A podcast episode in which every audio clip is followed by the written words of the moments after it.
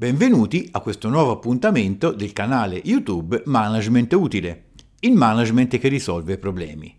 Il problema che andiamo ad affrontare adesso è cosa chiedere a un report di controllo di gestione, cioè quali sono le domande, e ne vedremo specificamente quattro, che bisogna chiedere a un report di controllo di gestione. Il problema fondamentalmente è anche quello sul perché spesso e volentieri i report di controllo di gestione poi non vengono utilizzati, cioè eh, vengono fatti, vengono presentati e poi la cosa finisce lì.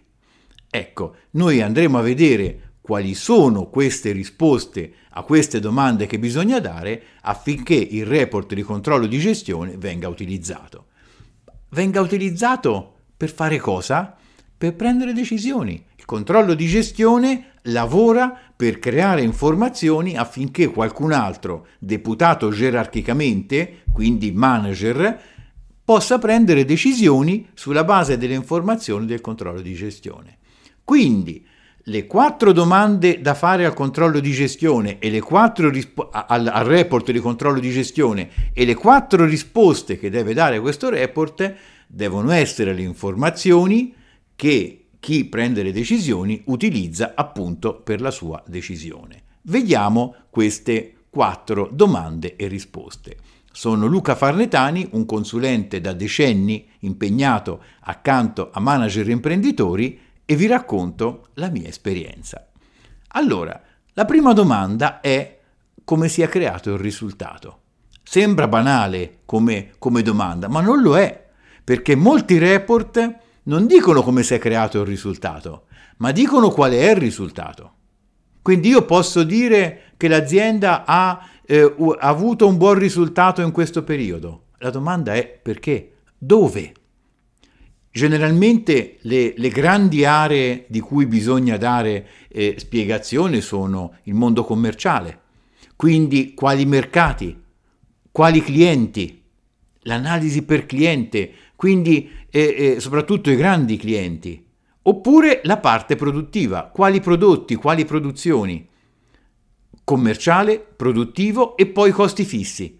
I costi fissi che cosa hanno fatto? Eh, i costi fissi sono serviti alla parte commerciale o alla parte produttiva. Quindi a che cosa sono serviti i costi fissi? È questo far capire da dove questo risultato è nato. Quindi si fa una foto di questo risultato. Noi diamo una foto esaustiva, ricordatevi sempre la sintesi, mai trasmettere in un report l'analisi, dovete trasmettere la sintesi. Fate l'analisi per trasmettere la sintesi in un report. Chi legge vuole la sintesi, ma vuole capire. Poi farà le sue domande e da lì si potrà tornare all'analisi. Ma noi dobbiamo fare in modo di dargli la sintesi. Quindi, eh, con questa domanda noi gli facciamo capire che cosa è accaduto e questo è fondamentale. Andiamo alla seconda domanda, ma prima vi ricordo che per trovare tantissimi altri contributi sul mondo del controllo di gestione, quali tantissimi video, articoli, corsi di formazione o consulenze, vi invitiamo a visitare il nostro sito internet controllodigestione.org. Bene, andiamo a vedere la seconda domanda. Prima abbiamo visto la foto della situazione, quindi come il risultato si, si è creato. Adesso si guarda il video, cioè come questo risultato si muove. Come si evolvono questi risultati? Ricordate, noi dobbiamo far vedere eh, delle informazioni che servano a decisioni. Una decisione, se io dico che un'area ha avuto dei risultati che non sono in linea con il budget, per esempio, una cosa è se non l'ha avuti, punte, se gli dico non l'ha avuti, punto e basta. Ma se io gli dico i risultati di quest'area erano positivi nel passato e si presume che saranno positivi anche in futuro, ma ora non sono positivi in questo periodo, la decisione da prendere sarà ben differente per chi lo legge rispetto a se gli dico i risultati erano molto buoni, poi sono stati buoni, ora non sono soddisfacenti e si presume che siano ancora peggiori in futuro, eh, se questo è il trend. Quindi devo far capire come si evolvono questi risultati, come si evolvono questi dati.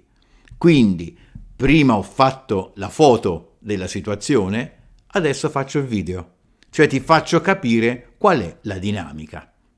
E questo è molto importante. Terza domanda a cui deve rispondere il, eh, il report di controllo di gestione. Quali sono le persone coinvolte? Cioè, siccome chi legge il nostro report deve poi prendere decisioni, le decisioni si prendono con le persone. Quindi a ogni numero ci deve essere accanto o nel report o, o nell'organigramma collegato con il report, deve essere chiara chi è la persona coinvolta. Quindi quando io faccio un report non posso dare risultati rispetto ad aree che siano di competenza di quattro persone, perché poi chi deve prendere decisioni, e spesso la decisione è un'interazione, eh, non solo premiare o punire, ma principalmente interagire. Bene, prendo il report, vado da un soggetto e con quello interagisco e prendiamo decisioni. Ma io ti devo dare dei report che tu possa collegare a delle persone con cui devi interagire. Se il risultato non è soddisfacente di un'area che fa riferimento a quattro persone, eh, eh, ovviamente ognuno dei quattro avrà sempre una scusa imputando tutto agli altri tre, che lui l'aveva detto. Invece il mio report deve fare riferimento ad aree a cui si riferisca una persona. Non è sempre così semplice. Attenzione, noi non, da, non diamo premi o colpe. Il report di controllo di gestione dà solo informazioni, non dà eh, premi o colpe. Quelle sono decisioni e le decisioni sono di chi legge il report. Noi diamo informazioni. Quindi io posso dire, attenzione, perché l'area acquisti ha avuto dei risultati inferiori rispetto a quelli che doveva avere, secondo il budget. E l'area acquisti è del signor Rossi. È naturale che poi il signor Rossi potrà eh, giustificarsi dicendo guardate, non sono io che gestisco eh, fondamentalmente certi dati, ma io sono il soggetto a valle, perché se a me tutta la produzione, tutti i capi commessa mi portano le richieste di articoli sempre la sera prima e devo correre ogni giorno perché nessuno me le porta prima, è naturale che poi io spendo di più. E quindi questo sarà un aspetto che eh, potrà eh, giustificare il signor Rossi, eh, responsabile degli acquisti ma non è di competenza del report di controllo di gestione. Il report di controllo di gestione dice guarda, questo è il risultato dell'area acquisti. L'area acquisti è del signor Rossi e il problema dell'area acquisti che compra i pezzi che deve comprare ma li paga di più. Perché li paga di più? Bene, questo è il report intanto ti ha, detto, ti ha detto certe cose. Può anche andare a fondo ulteriormente di queste cose, portando ulteriori informazioni a chi le legge, ma non è mai una decisione mai potrà dire il signor Rossi è un incapace. No, questo non può dirlo il report di controllo di gestione. Domanda 4. Domanda 4. Cosa, quali sono gli sviluppi di determinate eh, eh situazioni?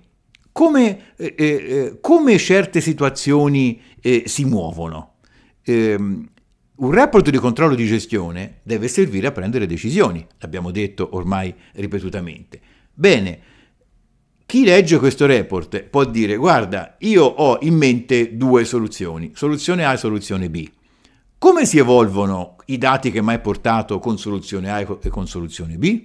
Il report di controllo di gestione deve essere in grado di rispondere a questa domanda e quindi dire guarda, eh, o muovi queste caselle a livello informatico oppure mi dai i dati e io lo stesso report con gli stessi colori, con gli stessi dati, con gli stessi margini, con gli stessi nomi, te lo modifico in soluzione A o soluzione B.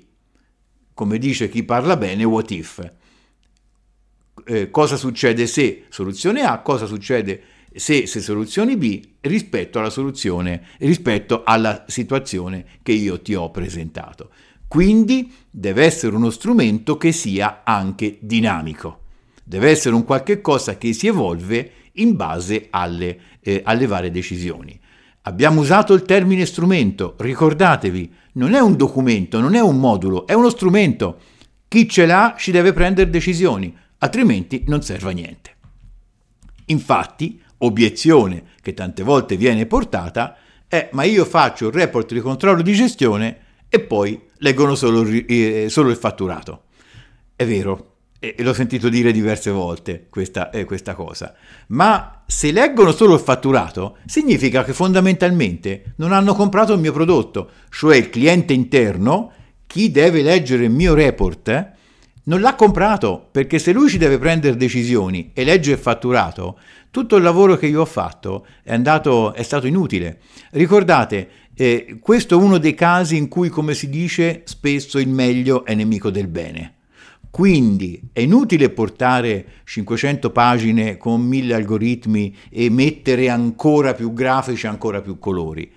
Se con questo report le persone lo utilizzano tutto e ci prendono decisioni, abbiamo fatto il nostro lavoro. Se non ci prendono decisioni, il nostro lavoro non è stato fatto. Quindi, all'obiezione di dire io lo faccio ma mi leggono solo il fatturato, eh, poniamoci il problema se forse qualche responsabilità non ce l'abbiamo anche noi tutte le volte che il cliente non compra i nostri prodotti, non è colpa del cliente, eh, forse sarà colpa nostra che non abbiamo fatto il prodotto giusto per il cliente giusto. E questo è il caso, stiamo parlando non di clienti esterni ma di clienti interni. Se il cliente interno, cioè il lettore del mio eh, report di controllo di gestione, non mi legge, non mi compra il prodotto, cioè non me lo legge completamente, non me lo utilizza, forse la colpa sarà anche la mia. Ecco quindi questa è una domanda che bisogna farsi. Quindi, riepilogando, le quattro cose da chiedere a un report di controllo di gestione, ricordatevi, questo è un concetto importante sia per chi fa il report che deve, eh, che deve eh, rispondere a queste domande ancora prima che gliele facciano, quindi deve far fronte a queste esigenze, ma anche per chi manager o imprenditori usufruiscono del controllo di gestione, deve chiedere, deve pretendere queste cose, è come è, si è creato il risultato, quindi la foto della situazione, come non solo il risultato, ma come, soprattutto nei tre grandi ambiti commerciale, produttivo e eh, costi fissi che sono serviti a questi due ambiti. Ma ora noi l'abbiamo detto in modo generale, ma il problema è dove, se è commerciale, quale mercato, qualche cliente, quale cliente, quale famiglia di clienti e così via. Ehm, a livello produttivo, quale famiglia di prodotti, come, dove. Eh, questo è una spiegazione sempre sintetica ma deve essere esaustiva. Come questi risultati si evolvono? Punto 1 è la foto della situazione, punto 2 è il video. Come si evolvono, da dove sono arrivati e dove andranno a finire se non si prendono eh, correttivi. Quali sono le persone coinvolte?